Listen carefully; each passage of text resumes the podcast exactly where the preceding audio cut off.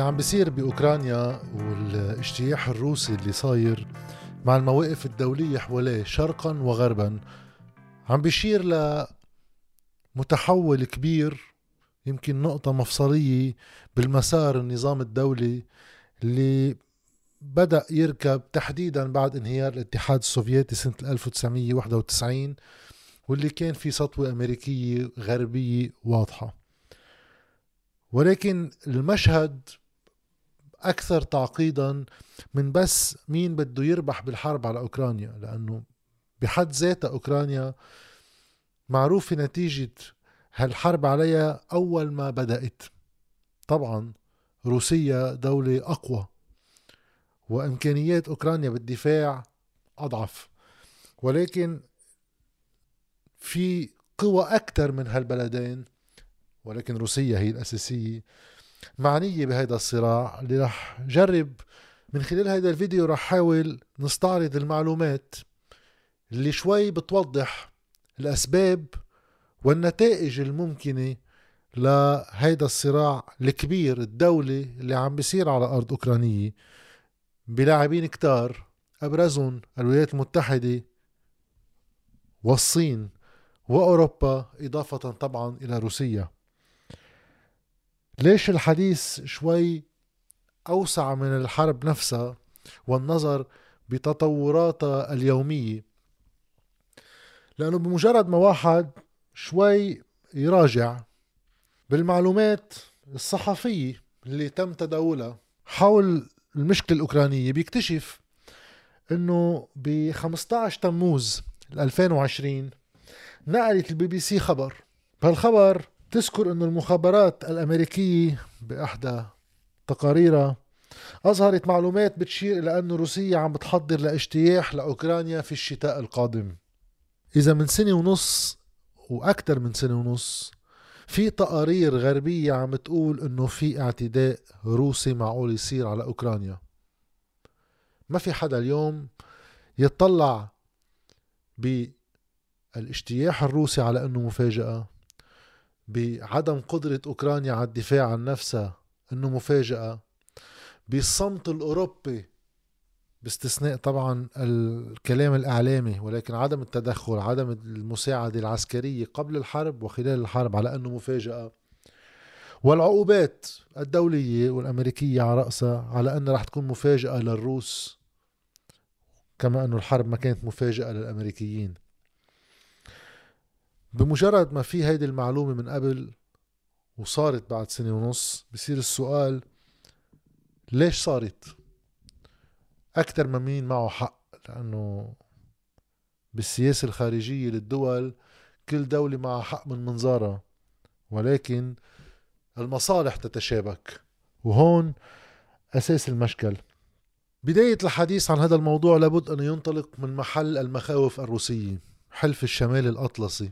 حلف عسكري بين دول حليفة للولايات المتحدة الأمريكية أنشئ في عز الحرب الباردة بين الولايات المتحدة الأمريكية والاتحاد السوفيتي. كحلف عسكري في وجه الاتحاد السوفيتي.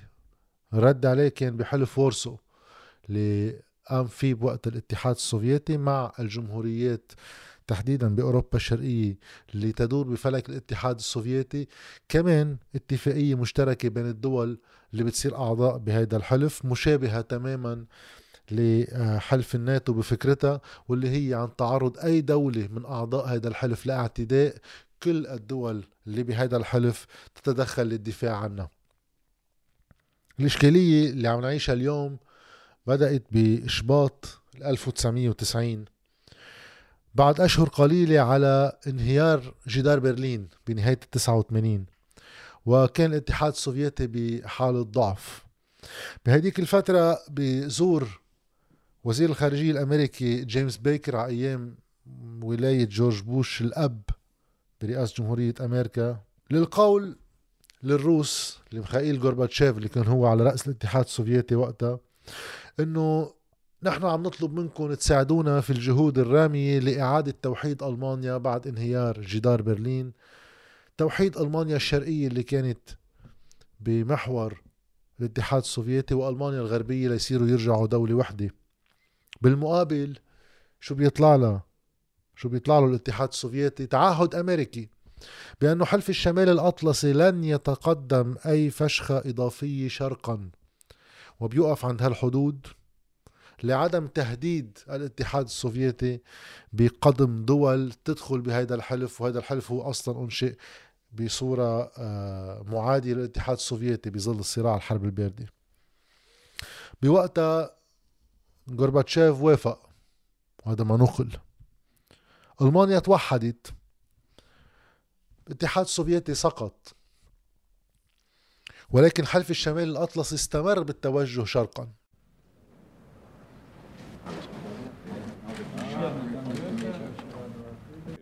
I believe it's a mistake. It's a bad mistake.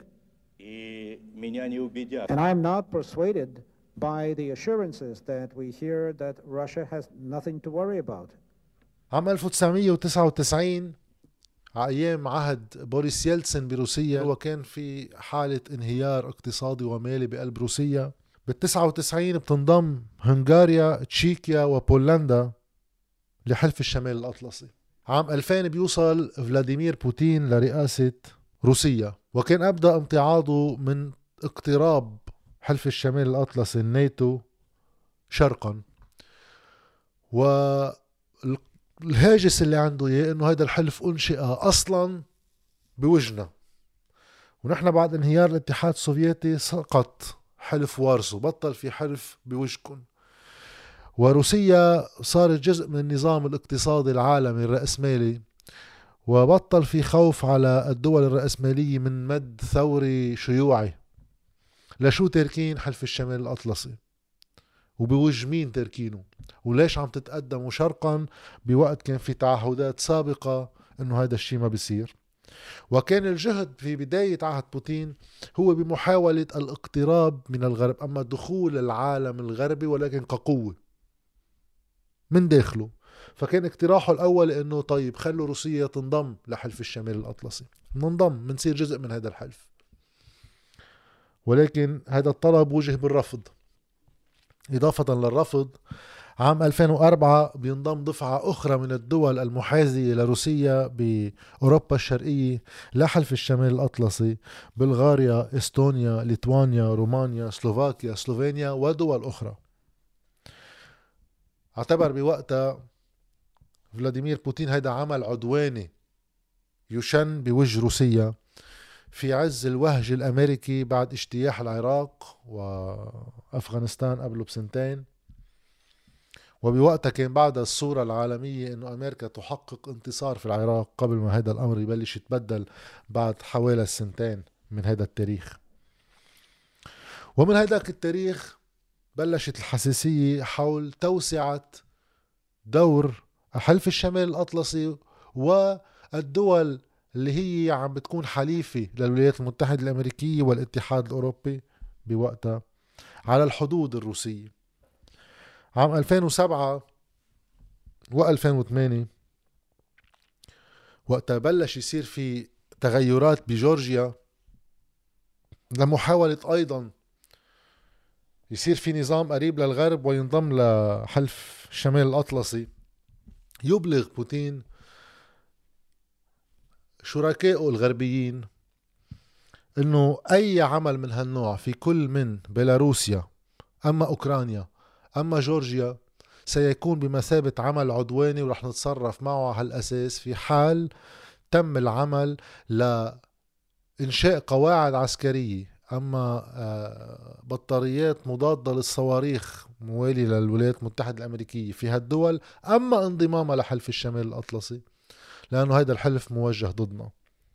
وبصورة واضحة كان بوتين عم ينتقد النظام العالمي اللي أرادته الولايات المتحدة الأمريكية كنظام أحادي القطب تديره الولايات المتحدة الأمريكية وفقا لمصالحها. وعم بيقول بصورة معلنة إنه هو مسعى تحويل العالم إلى نظام دولي متعدد الأقطاب. كثير من الدول رح يكون عم تشتغل وفقا لمصالحها لتأمين مصالحها. و أي عمل عدواني على حدوده رح يتصرف معه بعدوانية. هذا الأمر صرح عنه حتى بخطاب معلن سنة 2007 بحضور عدد كبير من المسؤولين الدوليين في مؤتمر دولي في ميونخ قال بكل وضوح انه العمل على توسعة النشاطات على حدوده هو عمل عدواني Процесс натовского расширения не имеет никакого отношения к модернизации самого Альянса или к обеспечению безопасности в Европе. Наоборот, это серьезно провоцирующий фактор, снижающий уровень взаимного доверия. И у нас есть справедливое право откровенно спросить, против кого это расширение. И что стало с теми заверениями, которые давались западными партнерами после распуска Варшавского договора? Где теперь эти заявления? О них даже никто не помнит. Но я позволю себе напомнить в этой аудитории. Хотел бы привести цитату из выступления генерального секретаря НАТО, господина Вернера, в Брюсселе 17 мая 90 -го года. Он тогда сказал, сам факт, что мы готовы не размещать войска НАТО за пределами территории ФРГ, дает Советскому Союзу твердые гарантии безопасности. Где эти гарантии? هيدي الكلمة عم بتأشر لهيدا المفصل اللي من خلاله بدأ النزاع يصير مباشر بوتين نفذ تهديداته بالفعل بداية من. بعد محاولة آه، ضم جورجيا لهيدا الفلك الغربي من خلال اعترافه بكل من أبخازيا وأوسيتيا الجنوبية كمناطق مستقلة عن جورجيا وبيقول إنه بده إياها كم بده إياها كمناطق حاجزة مع نظام عدواني على حدوده هذا الأمر اللي صار بجورجيا أيضا صار بأوكرانيا نفسها سنة 2014 لما أيضا صار في مثل انقلاب سياسي بالداخل بعد أعمال آه، هيك آه، فوضوية بالشارع بقلب أوكرانيا وانقلاب الحكم من موالي لروسيا لأصبح موالي للغرب وبداية الحديث عن آه، إرادة أوكرانيا الانضمام لحلف الشمال الأطلسي ولا اتفاقيات دفاعية مع الولايات المتحدة الأمريكية والغرب. قام بوقتها بالاعتراف باستفتاء صار بشبه جزيرة القرم بجنوب أوكرانيا هو كان جزء من الدولة الأوكرانية اللي بالريفرندوم اللي صار عندهم قالوا إنه نحن بدهم ينضموا لروسيا اعترف بهذا الأمر وضمهم فعليا لروسيا وصار في قواعد عسكرية بشبه جزيرة القرم اللي هي متصلة جغرافيا طبعا بالداخل الأوكراني. أيضا ببيلاروسيا الحكم هو موالي للروس مع لوكاشينكو اللي هو الرئيس اللي مش بس موالي للروس لروسيا بقلب بيلاروسيا عندها قواعد عسكرية بعضها قريب من الحدود الأوكرانية وأيضا بالبحر الأسود جنوب أوكرانيا مناطق عسكرية آه، بحرية روسية. هذا الأمر سنة 2014 أدى آه، لعقوبات دولية كبيرة بحق روسيا. ولكن سنة 2013 قبل بسنة من هيدي الحرب في تغير صار على الساحة الدولية. ساعد إنه بوتين وروسيا بوتين تكمل بمسعاها لكسر النظام الدولي اللي يضع روسيا وغيرها من الدول ولكن هو بهم روسيا بمرتبة ثانوية تحت القوة الأمريكية واللي هو مجيء تشي جين بين اللي أصبح رئيس الصين سنة 2013 قبل مجيء تشي جين بين كانت الصين بسياسة دولية سياسة خارجية محافظة عم بتجمع قوى اقتصادية ومحلية تتصير قوة اقتصادية عالمية ولكن على الساحة الأمنية السياسية الخارجية كانت تبقى متحفظة عن إثارة أي غضب دولي من خلال تدخلات بتقوم فيها.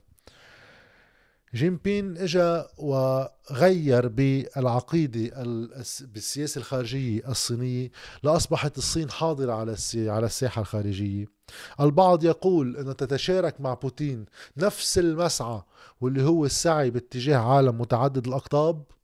البعض الآخر بيقول لأ الاتفاق هلأ بيناتهم هو مرحلة لأنه الصين نظرتها حتى أبعد من نظرة بوتين لأن الصين قوتها الاقتصادية ومع القوة المقدرة عسكريا قد تفوق أيضا قوة روسيا الصين تريد استبدال الولايات المتحدة الأمريكية على رأس النظام الدولي وليس تحويله إلى نظام متعدد أقطاب. لليوم هيدي كلها تقديرات. الأكيد أنه بعد سنة من مجيء جي جين بين وقت صارت حرب القرم سنة 2014 وبداية العقوبات على روسيا تدخل فورا لتوقع الصين مع روسيا عقد بقيمة 400 مليار دولار لاستجرار الغاز من قلب روسيا للصين على 30 سنة من خلال أيضا مد أنبوب آه، خط على 3000 كيلومتر باسم Power of Siberia هذا الخط اللي بوقتها وقع واتفق عليه بدأ العمل فيه سنة 2019 وبعد هيدي الفترة تضاعف التعاون الأمني بين البلدين وبيع الأسلحة من روسيا للصين. كما تضاعف التبادل التجاري بين البلدين حيث سنة 2013 كانت حصة الصين من التجارة الخارجية لروسيا 10% بعد 8 سنين سنة 2021 أصبحت النسبة 20% تضاعف نسبة التبادل التجاري بين البلدين بظرف 8 سنين بهذا الشكل بناء على المستجدات ودعم الصين لروسيا. أسبابه أنه روسيا باقتصادها وبعد الحرب الباردة واللي تركب فعليا على أيام بوتين أكثر من بوريس يلتسن في اعتماد كبير على العائدات النفطية والعائدات من الغاز. لجزء أساسي منها بيتجه غربا للدول الأوروبية.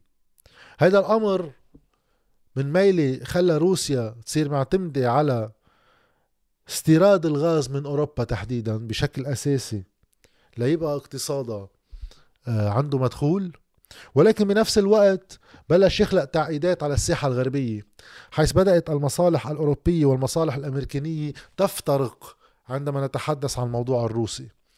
بوقت ألمانيا اللي هو قوة صناعية كتير كبيرة بحاجة لتخفض أسعار السلع تبعها لتقدر تصدرها بالعالم حاجتها للغاز الروسي بصير جوهري وأساسي خصوصا بهيدي النافذة اللي نحن هلأ فيها من خلال انتقالنا من النفط كمصدر للطاقة باتجاهنا نحو الطاقة المتجددة في هيدي النافذة تبع الغاز واللي هي اليوم أساسية ببلد مثل ألمانيا لأصبحت روسيا لحالها هي مصدر 40% من الغاز اللي بيوصل لألمانيا وهي أكثر من ثلث الغاز الأوروبي كله سوا بيجي من روسيا. حتى أنه كتير من الدول الأوروبية اللي هون عم تبين حجم اعتمادها على الغاز الروسي. بعضها مية بالمية يعتمد على الغاز الروسي من دون بديل وبعضها بنسب 70 و80 و90% ألمانيا تأتي في المنتصف في النصف عند خط ال 40% وهذا الشيء كمان أدى لإفتراق مع فرنسا. فرنسا اللي دايما بحالة تنافس مع ألمانيا لأنه الميزان التجاري بين البلدين دايما طابش لمصلحة ألمانيا بما أنه الصناعات الألمانية أقوى وأكثر قدرة على البيع في السوق الفرنسية من السلع الفرنسية على البيع في السوق الألمانية. وفرنسا بالمقابل لا تعتمد بشكل أساسي على الغاز كمصدر للطاقة بل على الطاقة النووية اللي هي بتنتجها من عندها. من هون هيدي التنافس بين البلدين أيضا في افتراق داخل أوروبا اللي عم بتعاني من أزمات مالية واقتصادية من سنة 2010 واللي عم تتخبى بكل فترة من خلال طبع مزيد من اليوروات من قبل البنك المركزي الأوروبي. وهذا الشيء عم بيهدد دول على أطراف الاتحاد الأوروبي ولكن هي جزء منه اللي عم تتكبد ديون كبيرة كل عائداتها عم ترجع بشكل أساسي لألمانيا أقل لفرنسا. اللي فرنسا وصلت اليوم عليها دين عام يناهز 3000 مليار دولار. هذا الواقع كله وهذا الافتراق الأوروبي الأمريكي على السؤال الروسي له حدود إنه بموازين القوى تبقى أمريكا الأقوى في هذه العلاقة. ولكن المشكلة الغربية وتبعثر القوى الغربية لم تتوقف هنا. بل استمرت مع انسحاب بريطانيا من الاتحاد الأوروبي وتوجهها لعلاقات مباشرة مع الولايات المتحدة الأمريكية. هل احتكاك الغربي الغربي ظهر بمحطين سنة الماضي بصورة أساسية وواضحة؟ وهذا الحديث اللي عم نحكيه هلأ هو ليرجعنا على ما يحصل في أوكرانيا ولكن انطلاقا من هذه المشهدية العامة. الأول هو الانسحاب الفوضوي اللي قامت فيه أمريكا من أفغانستان حتى من دون إعلام الدول الحليفة لها اللي كانت مشاركة معها بالعمليات العسكرية هونيك واللي فاتت بالإشكالية الشهيرة تبع كيفية إجلاء رعاياها وقواها من أفغانستان بعد الانسحاب المفاجئ الأمريكي. أحد الشركاء الفرنسيين الأوروبيين بشكل عام. ولكن القضية الأكبر كانت بما عبر عنه الرئيس ماكرون رئيس الفرنسي إيمانويل ماكرون على أنه طعن في ظهره من قبل أمريكا عندما حصلت الموقعة الشهيرة سنة الماضي بمواضيع الغواصات ذات القدرة النووية بأستراليا وكيفية كب أمريكا وأستراليا لفرنسا خارج هيدي المنطقة. واحد يشرحها بكلمتين شو صار. اللي صار إنه بسنة 2016 وقعت أستراليا مع شركة فرنسية اسمها Naval Group عقد بقيمة 35 مليار دولار لبناء 12 غواصة بقدرة نووية لأستراليا. صار في إشكاليات بهيدي الفترة مع تأخر هيدي الشركة عن التسليم لمرات عدة. وبالوقت اللي هي عم تتأخر هيدي الشركة عن التسليم اللي هي شركة فرنسية كان بدأت العلاقات الأسترالية الصينية تسوء لدرجة صار في قطع للعلاقات بين الصين وأستراليا. هون مع تأخر العقد الفرنسي على مع تأخر الشركة الفرنسية عن تنفيذ موجبات العقد وتفعيل السياسة الأمريكية المعلنة بالانتقال نحو احتواء الصين ومواجهة الصين من أيام أوباما هذه السياسة ولكن بلشت تروح بأطر تنفيذية أكثر بالسنوات الثلاثة والأربعة الأخيرة تدخلت من دون علم الفرنسيين باتفاق سري. أعلن عنه عام 2011 2021 عفوا باسم أوكس A يعني أستراليا UK بريطانيا و US أمريكا. اللي أتى بعد إعلان أستراليا فسخ عقدها مع الشركة الفرنسية Naval Group بطل بدهم الغواصات النووية منهم وقيام هذا التحالف مع أمريكا وبريطانيا لتبادل المعلومات الاستخبارية والتكنولوجية والقوى البحرية. تحديدا عم نحكي بغواصات ذات قدرات نووية جزء من هالاتفاق قيام قاعدة بحرية دائمة للأمريكيين في البحر الأسترالي. واحد بده يتذكر وقت عم يحكي عن أستراليا أنه هي محاطة في بحر يحاذي البحر الصيني. وأمريكا فاتت على هالمنطقة استراتيجيا من خلال هذه القاعدة العسكرية هنيك بوقتها أعلن الرئيس ماكرون إنه طعن بالظهر وإن هيك اتفاقيات ما بتصير بين ليلة وضحاها. يعني أنتم لكم أشهر وسنوات ربما عم تتفاوضوا لإبرام هذا العقد وهيدا الطعن والخيانة صارت من الحليف الأمريكي فرميت فرنسا خارجا وحكي بوقتها إنه ترضيه لها أخذت عقد لشركة توتال في العراق بحوالي 50 55 مليار دولار.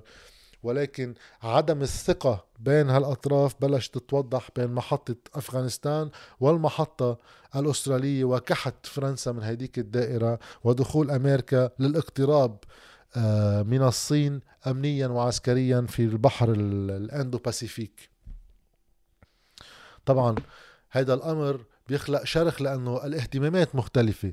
أمريكا اللي عندها صراع مع الصين مباشر طمأنت من خلال هيك عملية كتير من الدول اللي هونيك أيضا هي على خلافات مع النفوذ الصيني من اليابان والهند وتايوان طبعا اللي الصين لا تعترف بها وبدها تعتبرها هي جزء من الصين التاريخية. لا سنغافورة وغيرها اللي تلقوا هيك خبر بسرور لأنه صار في عندهم قوة أمريكية حدهم بتوازن مع الصين اللي هن على علاقات مش أفضل علاقات معه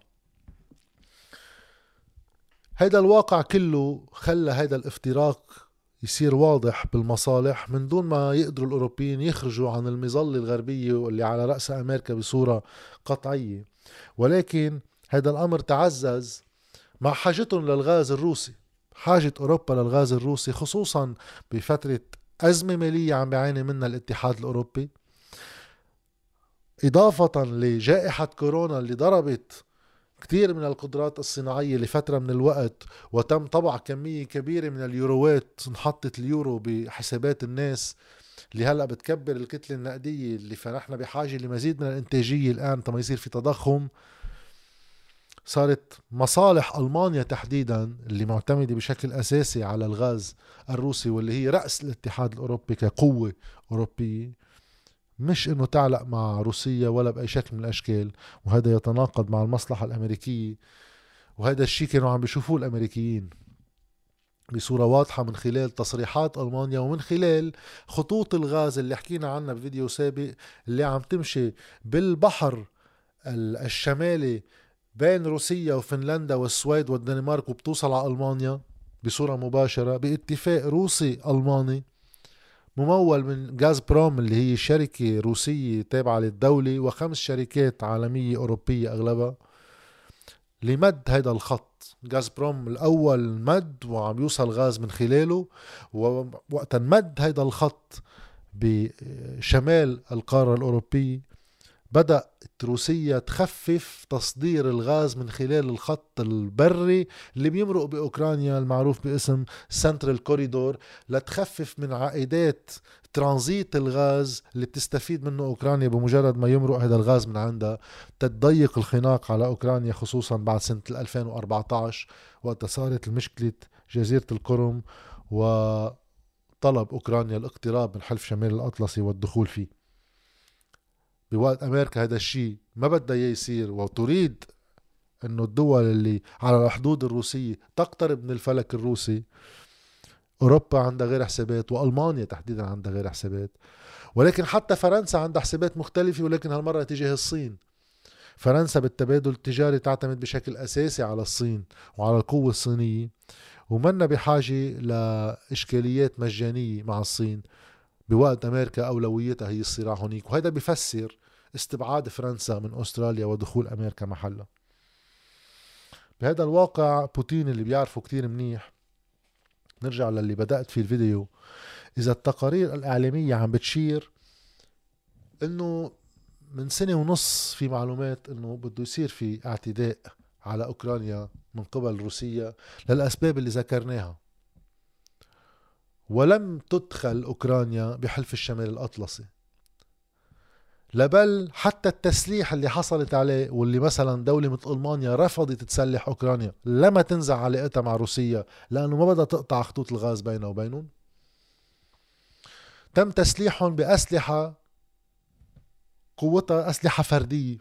وقيل بوقتها كثير من الصحف الغربية إنه هالنوع من التسليح هو مش لتقدر أوكرانيا تدافع عن نفسها بوجه اجتياح روسي.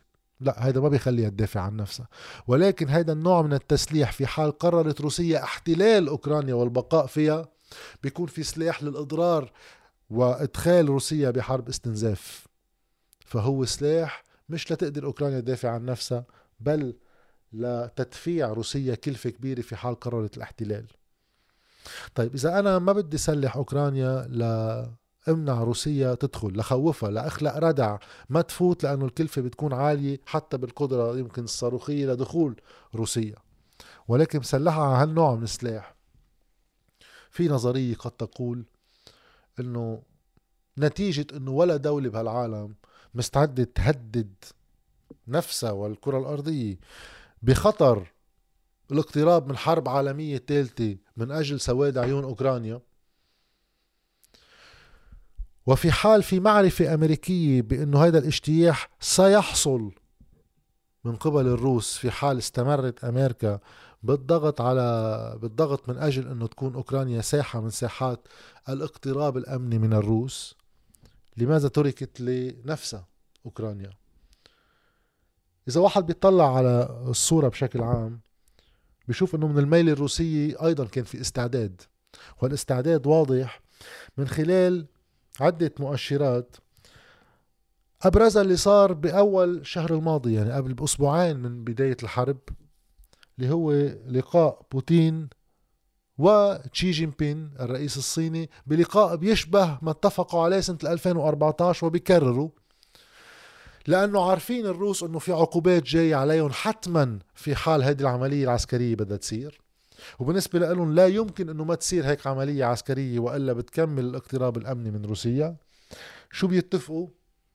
بيتفقوا على اتفاق تاني لبيع الغاز على 30 سنة من جديد من خلال مد أنبوب جديد من المنطقة بشمال روسيا اللي هي من خلالها بتبعت غاز على أوروبا. يصير يستجر غاز من نفس النقطة للصين بخط Power Siberia 2 بيشبه الخط Nord Stream 2 اللي كمان كان انشق مع ألمانيا ولكن هلأ مع بداية الحرب طبعا توقف العمل فيه مع كل العقوبات اللي صارت. هو ما كان بدأ العمل فيه بس كان ناطر سيرتيفيكيشن من ألمانيا لبدء العمل فيه لأنه تم بنائه ولكن توقف. تم الاتفاق قبل الحرب بأسبوعين ب 4 شباط 2022 بين روسيا والصين على مد الأنبوب جديد وعلى رفع استجرار الغاز اللي هلا عم تحصل عليه الصين بال 2021 من 16 16 مليار متر مكعب سنويا ل 49 متر مليار متر مكعب بال 2025 أي بعد ثلاث سنين. يعني أكثر من مضاعفة ثلاث مرات مضاعفة استجرار الغاز باتجاه الصين وهذا اللي تعويض بعض الشيء الخسارات التي قد تنجم في حال حتى وصلت الأمور لقرار بوقف استجرار الغاز الروسي لأوروبا. طبعا ما بيقدر يعوض عن كل هذا الأمر ولكن بصير حوالي 30% عم بيروح شرقا الغاز الروسي بدل ما يكون 100% عم بيروح غربا. وأيضا في تعهد لرفع التبادل التجاري مرة جديدة من 140 مليار دولار بين البلدين بين روسيا والصين بال 2021 ليصير الرقم 200 مليار دولار بال 2024 أي بعد سنتين من اليوم. تقريبا تلت التبادل التجاري منزيده بظرف سنتين وهذا التبادل التجاري كله بصير مش بالدولار الأمريكي بل باليورو. وهيدي السياسة كانت بدأتها الصين وروسيا من فترة لتخفيف اعتمادهم اثنيناتهم على الدولار كعملة عالمية للتبادل التجاري. واستبدالها باليورو تحديدا كمان بشير للشرخ اللي روسيا والصين اثنيناتهم عم بيشتغلوا عليه لفسخ أوروبا عن أمريكا. وهذا أمر ليس بالسهل ولكن بيخلق انشقاقات داخلية وبيحتم عليهم اتخاذ قرارات صعبة. من هون في واحد يجي يطلع أخيرا على الصورة الكاملة. إذا روسيا كانت عارفة حالها لوين رايحة والدليل الإجراءات الاستباقية اللي أخذتها امنيا عسكريا واقتصاديا وماليا مع الصين لأنه هذا الأمر بشكل بالنسبة لها خطر استراتيجي على حدودها. وإذا أمريكا كانت أيضا عارفة أنه هذا الشيء رح يصير وعارفة نتائجه بدليل تحضيرها لمجموعة من العقوبات ولكن أبدا عدم تحضيرها لمساعدة أمنية. من يكون الرابح ومن يكون الخاسر من هيدي اللعبة كلها. كثير بكير واحد يحكي عن عملية بدها يصير في إلها مفاعيل. على أشهر وسنوات رح تكون عم بتشكل خريطة سياسية جديدة بالعالم. ولكن بيقدر واحد يقول إنه أمريكا نجحت بإعادة أوروبا رغما عنا لحضنا على الرغم من إنه أوروبا بشكل عام تحديدا عم نحكي عن ألمانيا وفرنسا مصالحهم مع الصين ومع الروس هي إلى تصاعد وليس إلى تناقص خصوصا مع الأزمة المالية في أوروبا. مع هيدي الحرب كان على أوروبا أنه يوقفوا بالصف وبدأت العقوبات وبدأت إقصاء المصالح الروسية من هالدول الأوروبية حتى ألمانيا عم تنجبر تروح بهذا الاتجاه مع التوجه الغربي العام بوقت مصالحها الاقتصادية بتقول غير شيء تماما. فرص الصفوف الأوروبية بوجه هيدا الفريق الآخر اللي اسمه روسيا حصل. ولكن من تاني ميلة الاقتراب الروسي الصيني حصل. بوقت روسيا عندها مشاكل اقتصادية كبيرة ليس بالسهل أبدا أنه تحول كل اقتصادها بظرف سريع للصين وهي كل التقل الديموغرافي الروسي يقع في الغرب الروسي وكل المنشآت والبنى التحتية والاقتصاد والكثافة السكانية بتصير بالغرب.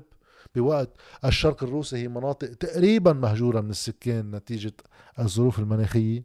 فمد شبكات نقل وتجارة وغاز ونفط بهذاك الاتجاه. له أكلفة كتير كبيرة وبده مدة زمنية كبيرة ولكن بوليس التأمين بالحد الأدنى على أنه في بديل موجود ويبدأ تفعيله بصورة سريعة جدا نتيجة الإمبراطور الصيني والحجم الصيني الكبير اقتصاديا والقادر يتدخل هونيك ولكن الرابح الفعلي هو مش روسيا على المدى القصير على القليلة بل هي الصين.